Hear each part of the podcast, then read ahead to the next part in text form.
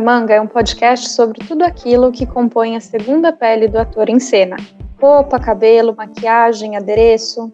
Ou seja, tudo que a história e a indumentária vai nos contar. Lembrando que indumentária é roupa, cabelo, acessório, tudo isso. Eu sou Laura Françoso, sou figurinista de teatro e ópera. Eu sou a Ana Kiel, eu sou pesquisadora do traje de cena e também figurinista de teatro. Eu sou a Gabi Schenbeck, eu sou caracterizadora de cinema.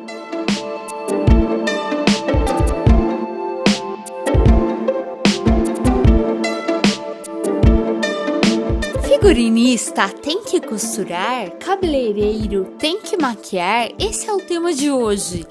Temos que ser faz tudo, temos que fazer tudo entender de todos os temas de cor, de silhueta, de garimpar, de maquiar, tudo.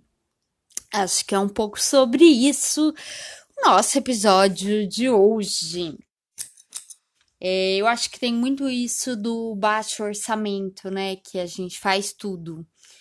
Né? Inclusive eu já maquiei, desculpa, Gabi.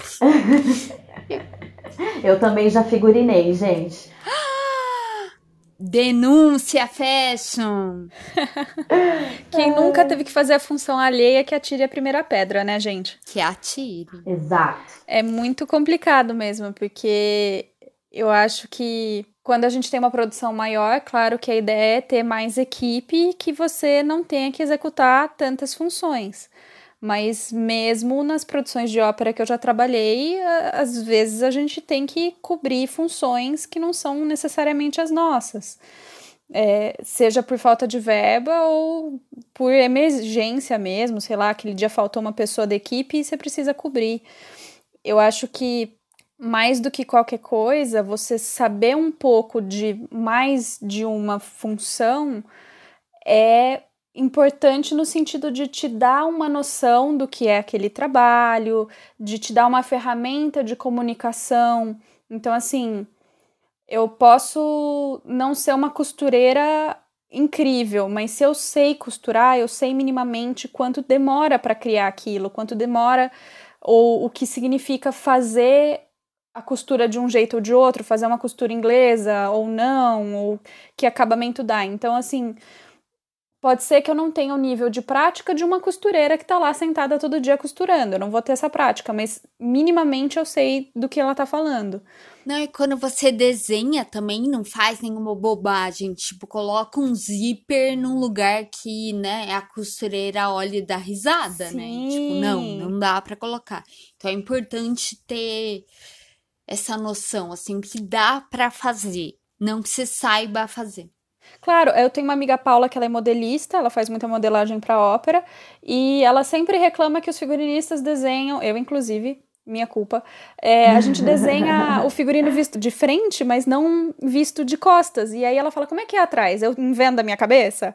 Como é que é isso? Onde que é para colocar zíper? Tem troca rápida? Então, assim, ter um pensamento de como aquilo é construído com certeza ajuda que eu acho que é muito diferente para a linguagem. Assim, no teatro tem um jeito, no cinema é outro, né? Isso da hierarquia, quem faz o quê, onde você pode se meter ou não, se eu posso ir lá e, e falar do cabelo, né? Não, no cinema é a peruqueira ou a caracterizadora, né? É, eu acho que essa experiência de você colocar o, literalmente né, o sapato do outro é, é realmente fundamental para a gente se ajudar, independente de ser de outra área ou não, e da hierarquia, isso sempre ajuda bastante quando você entende do, o que é o problema da outra pessoa, né? Sim, e, e também ajuda você a saber suas limitações. Uhum. É, né? Assim, até que ponto eu consigo dar conta de fazer isso aqui?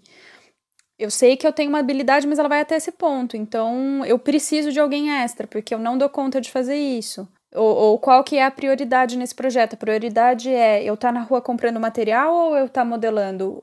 Eu consigo alguém, o verba para ter alguém para fazer a compra para mim ou para fazer a modelagem ou eu vou ter que fazer tudo?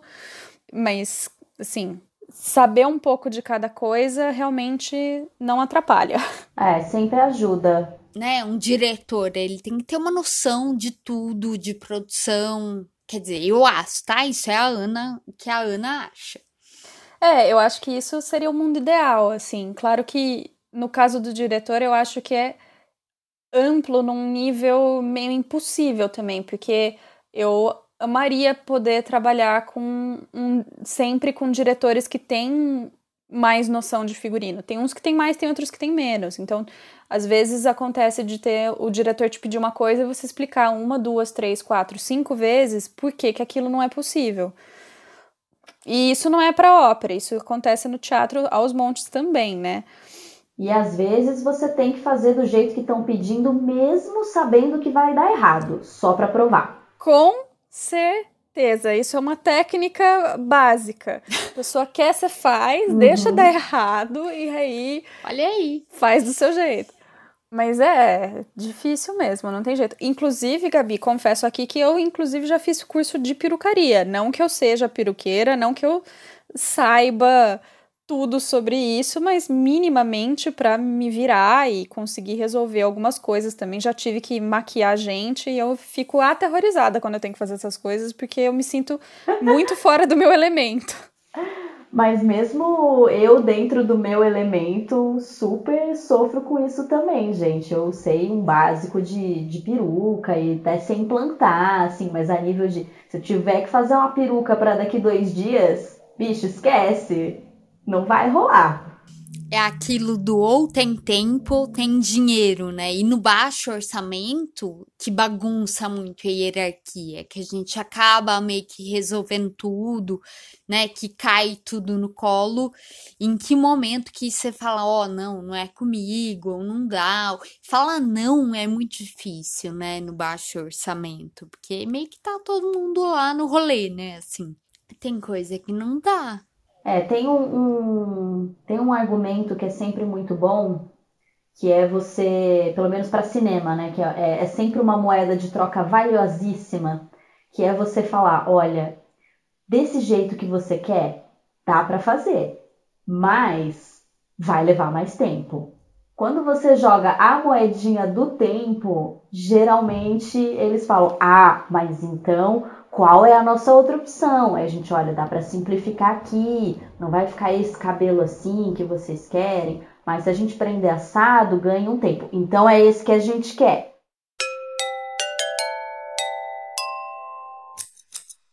Fundamentalmente, para você ser um bom figurinista, é, você precisa ser um bom negociador. Super. Então, você você ter um pouco das habilidades de cada área, ter uma mínima noção também te ajuda nessa negociação. Mesmo quando eu não sou figurinista, né? Porque no Festival de Ópera eu coordeno a produção de figurinos de outros figurinistas também. E muitas vezes eles são estrangeiros, eles não estão no Brasil, então eu estou fazendo um meio de campo com a equipe daqui. E às vezes o negócio é pegar o projeto e conversar com a modelista e ver o que, que ela me fala e, e tentar jogar com os dois lados, assim, tentar atender uma parte das expectativas do figurinista, mas ao mesmo tempo também não uh, prejudicar demais a equipe, mas conseguir tirar um leitinho de pedra, sabe? Então, essa habilidade é, eu acho que é a mais fundamental de todas. Mesmo quando você tem uh, um solista ou um diretor que está incomodado com alguma coisa, se você tem um, um repertório de ferramentas para resolver aquele pro problema, seja ele de perucaria, de sapato de figurino, de. Entende? Isso ajuda, isso com certeza te tira de uma série de situações delicadas, no mínimo. É, porque te ajuda a. Como. É, você sabe do que você tá falando, né? Não é assim, ah, tô dando aqui um, né, um palpite sem nenhum fundamento. Você tem um pouco, né? Não o suficiente para ir lá e fazer uma peruca do século XVI. Mas para dizer, leva tanto tempo, não leva, tem que chamar alguém. Isso eu acho que é importante.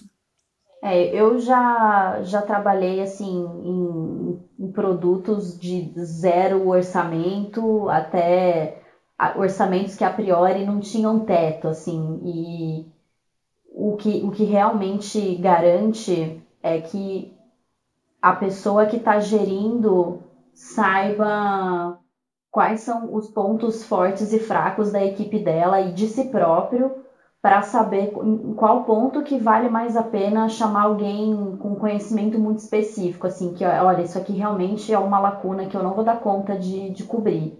Então, se você sabe gerenciar bem a sua equipe, não importa muito se você sabe fazer tudo ou não. É. Você consegue resolver o problema. Saber montar a equipe, né? Eu acho isso um super talento, assim, na nossa área de. Não, eu vou até aqui, aqui eu delego, né? Eu acho É, que é bem como a Laura falou, assim, a gente passa muito tempo. Como que foi o termo que você usou, Laura? Não é administrando, é. Negociando. Negociando, exatamente. E aí, se você sabe que tal pessoa resolve melhor esse problema, você joga ela para lá com aquela pessoa, com aquele ator específico que tem uma necessidade específica, e você põe uma pessoa que tem mais paciência, uhum. ou é uma pessoa que é, demora para ir se trocar, e você coloca uma pessoa mais pilhada para ficar vamos, vamos, vamos, vamos, vamos, para coisa andar. Nossa, é muito isso. O, o que eu ia falar ainda dentro desse assunto é que tanto é que você não precisa saber tudo que a gente tem aqui como exemplo três pessoas que não estão na sua formação original do diploma universitário, né? Digamos assim, eu e a Gabi somos formadas em artes visuais e a Ana é formada em rádio e TV. É isso, Ana? Não, tem o um nome Imagem e Som, que na verdade. Imagem e Som. que é audiovisual. Audiovisual. Então é isso, assim, por exemplo, eu sou figurinista, mas eu não me formei em moda. E eu fui parar nessa área através de trabalhos meio ao acaso e fui complementando, fui fazendo curso, fui estudando, fui fazer o mestrado. Então eu fui procurando complementar e isso nunca acaba. Nunca. Isso para mim é um processo eterno. Meu próximo curso na minha lista é fazer curso de sapateiro, porque é uma área que dá muito problema e eu ainda não achei uma solução e eu não sou sapateiro, eu não sei como que eu resolvo.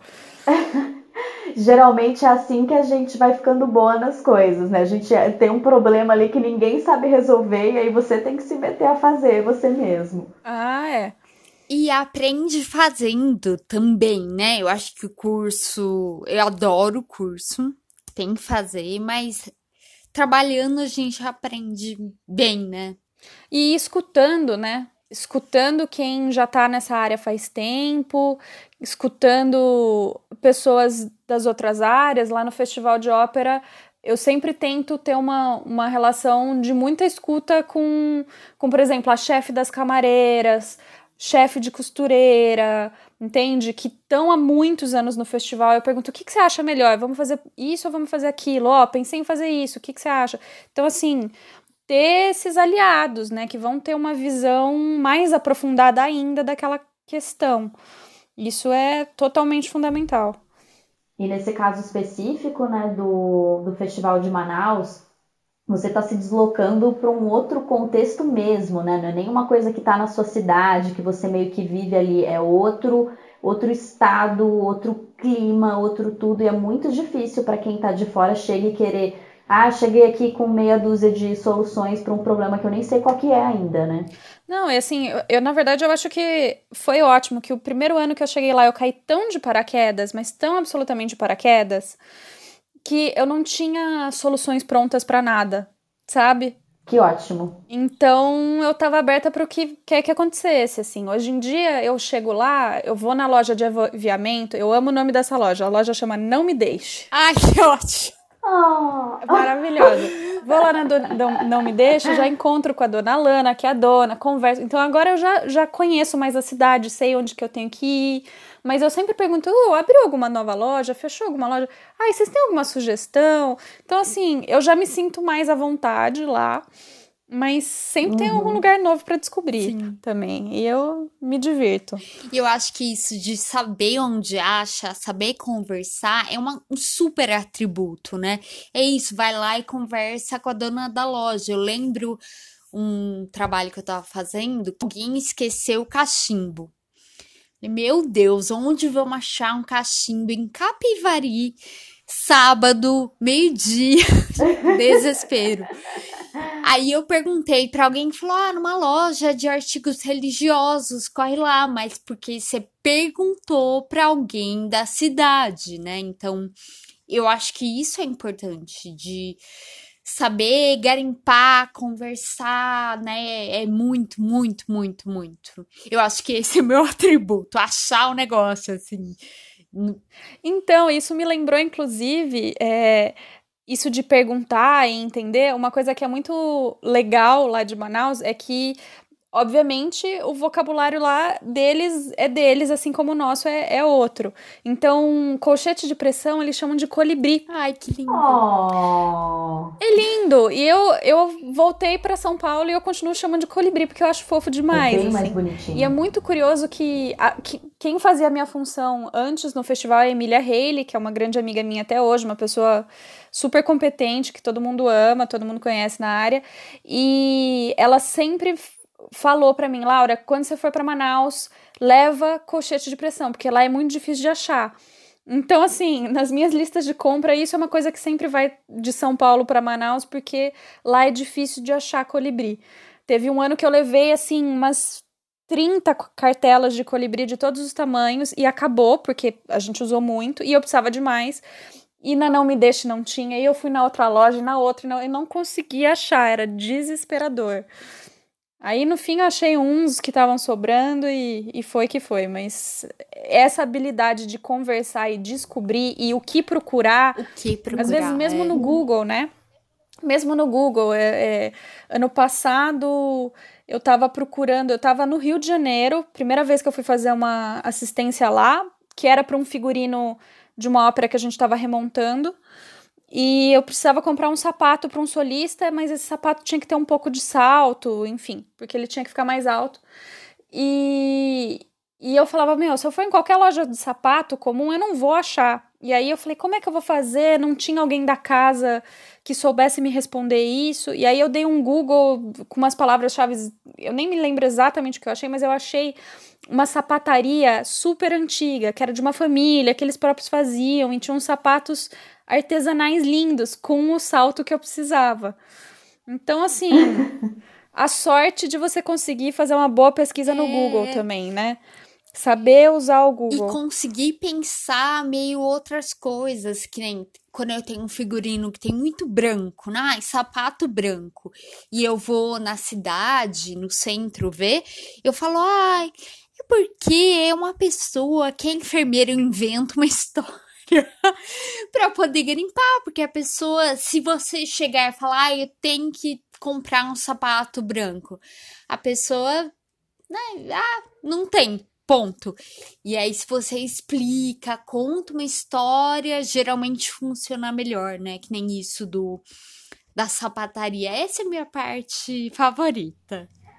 Eu acho que para todo mundo que é que é artista, né, independente da, da formação acadêmica, não acadêmica e dos cursos que já fez na vida, quem tem a alma de artista, né, você tem que muito ir fuçar. Aqui em São Paulo tem aquele lugar maravilhoso chamado 25 de Março, que é o quê? Um, um, um grande centro, um galpão exploratório de matéria-prima que você encontra desde a armação da coisinha até a lantejolinha, a purpurininha, e aí você junta esse monte de matéria-prima de várias lojinhas diferentes e cria uma coisa que não existia ainda, né?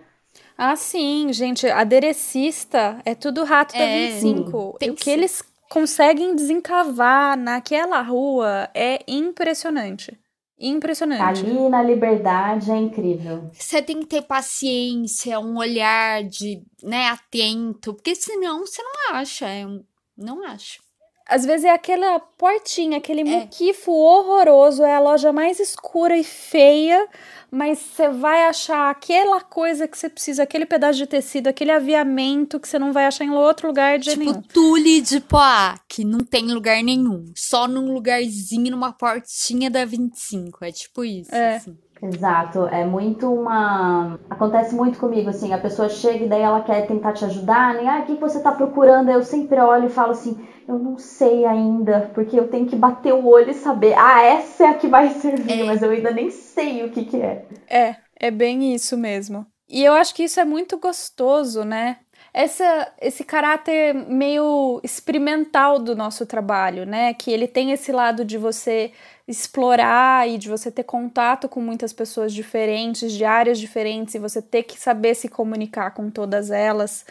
Né? Como a Ana falou na história do sapato, você tem que criar uma fábula ali né? Para fazer a pessoa entender o seu universo, né, Sim. em um minuto e poder te ajudar. E mesmo dentro das próprias equipes, né, a, a importância que tem de incluir e contar para as camareiras, para as costureiras, para o cortador, para modelista, qual que é a história desse projeto, assim, quando você tem uma equipe grande, né? Qual que é a história desse projeto? É, por que, que a roupa é desse jeito? Qual que é o sentido? Então, quando a pessoa está costurando aquilo, ela entende por que, que você pediu que seja feito de um jeito e não de outro. Você tem que dar o contexto. É. Isso é muito importante, o contexto, a, a formação da imagem na cabeça, que história que tá contando, né? Eu acho que isso é mais importante do que saber modelar, saber, né, garimpar, enfim. Primeiro de tudo, forme a imagem na cabeça. Aí depois, qual é o atributo para colocar aquilo em prática? Sim, isso realmente é muito importante. Mas modelagem é, é, é um tópico polêmico, né? Porque é uma área super específica, assim, incrivelmente profunda. E eu acho que nem sempre as pessoas dão o devido valor, assim, do quão difícil é esse negócio. Porque você tá pegando um, um, uma coisa bidimensional e transformando em tridimensional, praticamente, né? Então, é, é todo um pensamento de construção que você tem que ter, e mesmo as costureiras, né? Como você, quando você mistura tecidos, o tipo de habilidade que você tem que ter para conseguir costurar determinadas peças de roupa não é uma coisa simples. Não é. São anos, né, que a pessoa investe nisso, assim, tanto que as costureiras mais senhorinhas geralmente têm mais truques, né? Sim, e assim, eu já vi, por exemplo, uh, duas costureiras, uma era 10 anos mais velha que a outra, mas a 10 anos mais nova conseguia fazer umas coisas assim, sabe? Que você falava, gente, mas a outra, a mais velha, tinha uma habilidade para fazer peças com couro. Então, assim, cada uma vai tendo su suas habilidades específicas. Aí tem outra que é muito, muito, muito rápida. Então, quando você tem uma produção grande de peças em série, você sabe que aquela pessoa vai fazendo um piscar. Então, assim, é muito incrível e é muito bonito, porque todas elas são o quê? São todas costureiras, mas cada uma tem seus pontos fortes, como a Gabi estava falando, né? E suas habilidades. Cada uma é única. Cada uma é única, né? E você ser capaz de reconhecer isso é, é muito importante. É muito, muito importante. Não, e, e de novo, o, eu acho que quando você tem um projeto grande e você está num papel de liderança, é, é muito importante não só você saber tudo isso, mas você mostrar tudo isso para o resto da equipe. Sabe? Falar, olha, isso aqui demora tudo isso, fulano que fez, olha que incrível, sabe? Então eu acho que é, é necessário também a gente tentar mostrar, fazer esse papel informativo assim também, de falar, olha que legal que a equipe faz, olha que importante, olha que difícil, olha que, né?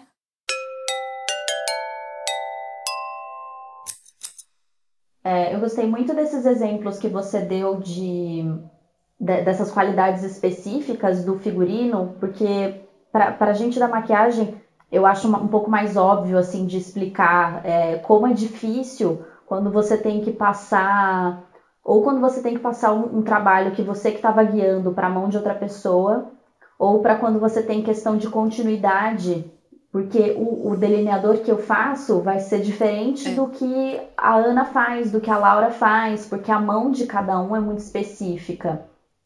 Aí às vezes eu não, eu tenho dificuldade assim para exemplificar outras áreas, né? Embora saiba que isso aconteça, mas na make eu acho que é muito óbvio isso de você entender que a, a mão da pessoa é muito específica, por mais que você tenha a foto ali para falando, ó, é essa sombra dourada com aquela laranja, mas a quantidade que a pessoa vai colocar não vai ser a mesma, e o, o lugar específico é muito difícil quando você tem que passar para a mão de outro profissional, uma coisa que você já tinha começado a fazer. Porque é muito sutil, né? É de uma sutileza absurda o trabalho do maquiador, eu acho. É por isso que é, acaba ficando tão diferente em mãos diferentes, né? É muito, muito delicado.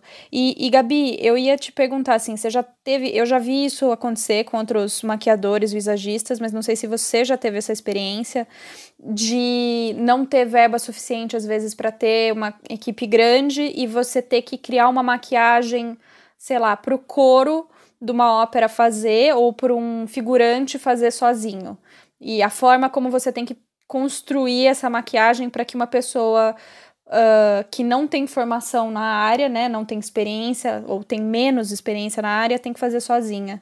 Você já teve isso? Ah, mais ou menos, até que sim. A gente já teve experiência no teatro, que aí a gente teve que fazer, não ia, a gente não ia poder acompanhar, né? Eu, tava, eu e a Batata, a gente tava criando a maquiagem para para a peça da, da Denise Fraga, o Visita da Velha Senhora. E a gente estava ali só para ajudar na concepção, né? Eu estava de assistente da Batata.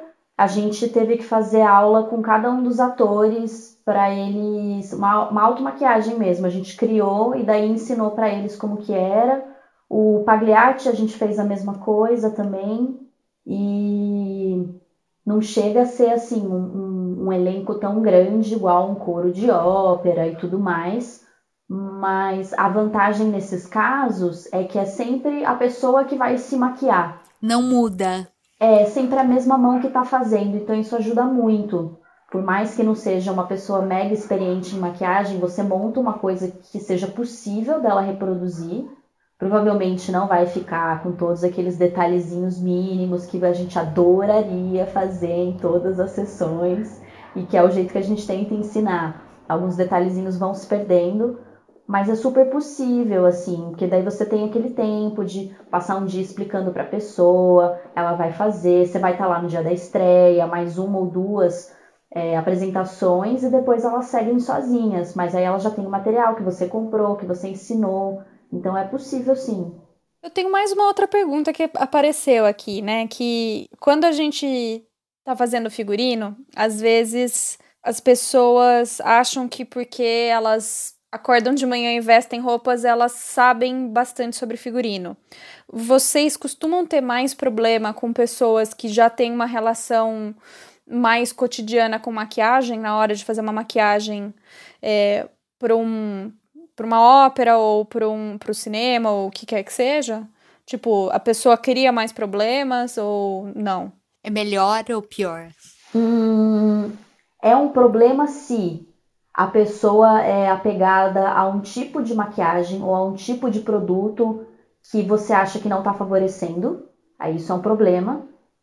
É, porque às vezes a pessoa está muito acostumada com uma base específica que você olha e fala: hum, entendi que você usa ela há anos, mas a cor não tá tão boa assim ou esse acabamento não fica tão legal para você, mas tem hora que tem que ceder um pouco, assim, não dá para você também querer falar para ela que não tá tão bom, assim, dava para ser melhor, porque às vezes a pessoa não vai, ela simplesmente vai te ignorar. Então a gente vai tentando jogar junto, falar, ah, posso tentar essa, posso tentar aquela. Se você não gostar, a gente volta para que você estava usando. Mas isso acontece às vezes e um geralmente pele é uma coisa que dá problema. As pessoas gostam de carregar um pouquinho, sabe? E aí eu que tenho uma tendência para maquiagem mais naturalista, às vezes acho que é tudo muito demais. O famoso reboco, que o povo ama. Famoso reboco. E, e às vezes, por mais que você vá com uma sugestão mais leve, a pessoa não gosta, e aí também tem que respeitar um pouco, né? A cara dela que tá lá na frente e quem sou eu para falar que ela, né? É, de novo, a habilidade de negociar, né? Porque, claro, por um lado, ninguém conhece o seu corpo tão bem quanto você mesmo. Uhum. Mas até que ponto isso isso faz com que as pessoas se fechem para o que o profissional da área tá ali para para resolver, né? Claro, a gente tem que ter abertura para escutar o que as pessoas estão falando e, e com certeza já passei diversas vezes por experiências em que atores ou cantores fizeram sugestões que eram super pertinentes, uhum. mas também passei por um milhão de vezes em que a pessoa simplesmente não queria escutar e era extremamente cabeça dura e ia prejudicar o projeto, né?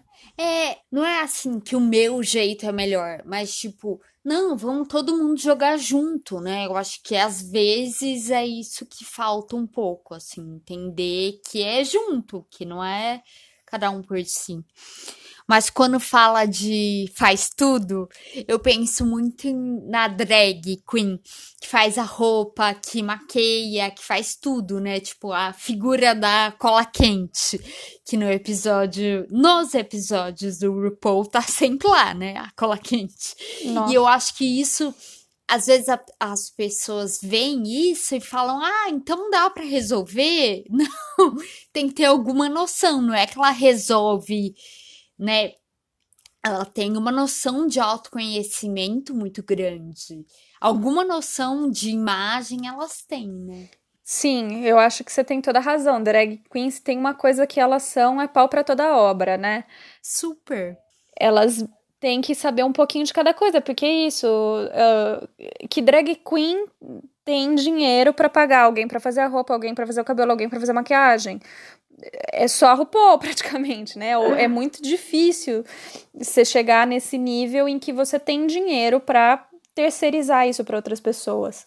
E elas vão na cara e na coragem, tentativa e erro e. E fazem muito bem. E é. fazem coisas espetaculares. É, eu mesma, se, se fosse convidada para maquiar uma drag, eu ia falar, claro, eu vou, vou ficar sentadinha do lado dela aprendendo, porque é, é isso que eu tenho para fazer lá. Com certeza, todas nós, né? Todas.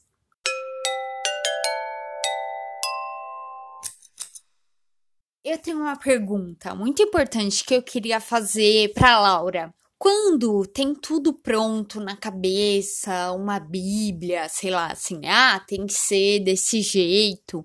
Ou quando chegam pra gente e falam, ah, eu queria cinco saias vermelhas. Você faz? Aí eu falo, ah, então, se você quer cinco saias vermelhas iguais e você já tem o desenho, eu vou te passar o contato dessa pessoa maravilhosa, tal. É, é, eu acho que relaciona um pouco com aquela questão do limite, né? Quando que a pessoa precisa de alguém que pense, alguém que execute.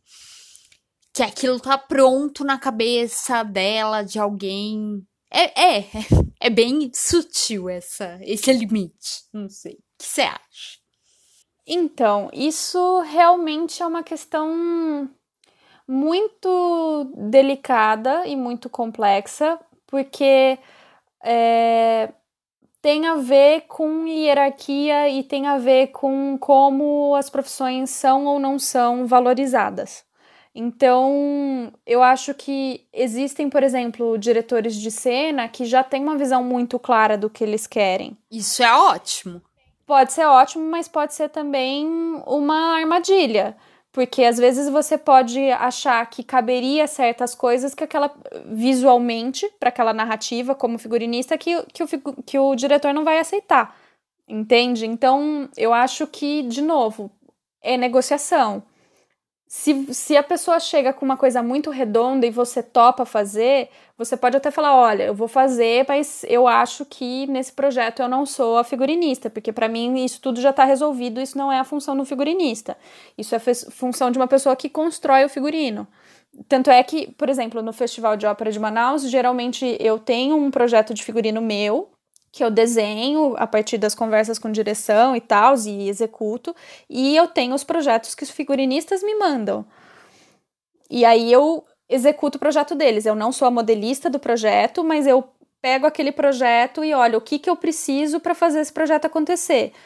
Então, ah, onde que eu vou procurar material? É, vou marcar uma reunião com modelista, vou marcar uma reunião com figurinista e modelista quando for possível. Precisa de aderecista? Não precisa. Precisa de um sapato específico de época que eu vou resolver como? Precisa, sabe? Então, eu acho que cada vez mais também no Brasil a gente tem um problema de de novo, né? Eu sempre estou falando do meu local de trabalho, que é a ópera. A gente tem cada vez menos estrutura. Porque até uns anos atrás as casas de ópera tinham é, chefe de costura, tinham uh, um figurinista residente. Se você for olhar como é que é organizada uma casa de ópera nos Estados Unidos, na Europa, eles têm diversas funções. Eles têm um chefe de guarda-roupa, eles têm um chefe de costura, um figurinista residente, um coordenador de, de figurino. E aqui no Brasil, não. Então, como, de novo, a gente precisa ser pau para toda obra, a gente precisa ser capaz de desempenhar diversas funções, mas tendo sempre o cuidado de entender onde estão esses limites de cada um, onde que é o limite do projeto, onde que é o limite da equipe, como fazer as coisas sem uh, atropelar ninguém, né? É, e não é uma questão de ego, de é, isso é maior, o mais importante, não é isso. É uma questão de vamos trabalhar e resolver e, e, né, entregar o trabalho. Não é tipo, ah, eu sou maior que você, não, pelo amor de Deus. Não, é, é como que a gente faz para viabilizar isso, né? Qual que é a melhor estratégia para a gente chegar num resultado. É uma, eu sempre falo, a minha função no festival é viabilizar os figurinos. Então, não é nem defender só o figurinista, não é nem defender só o festival, não é nem, nem defender só a equipe. É tentar proteger todo mundo e conseguir fazer a coisa acontecer o melhor possível. É tentar agradar gregos e troianos e, ao mesmo tempo, desagradar gregos e troianos, porque não tem como.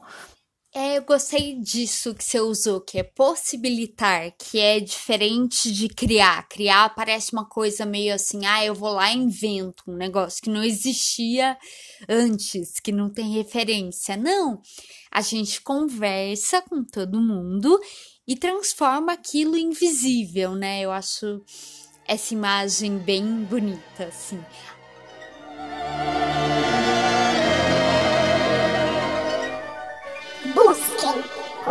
Conhecimento.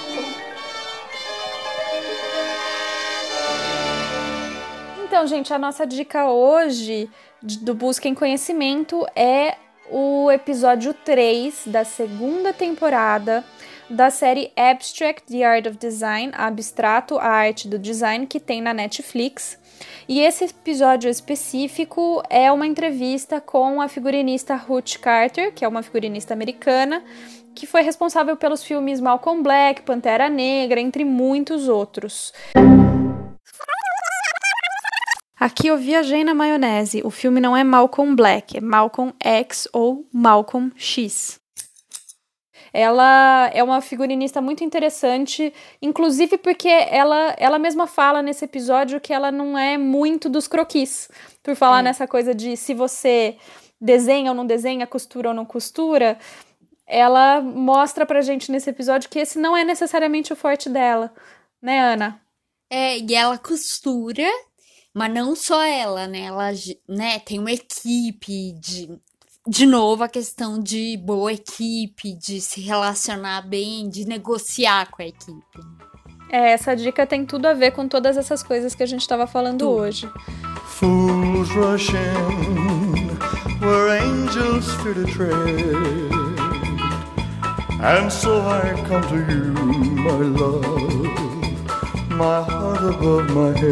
Bom, gente, esse foi o nosso pano para manga de hoje. Vocês podem conferir as nossas sugestões de buscar conhecimento e outras imagens lá no nosso Instagram, arroba pano pra manga podcast. E até a próxima.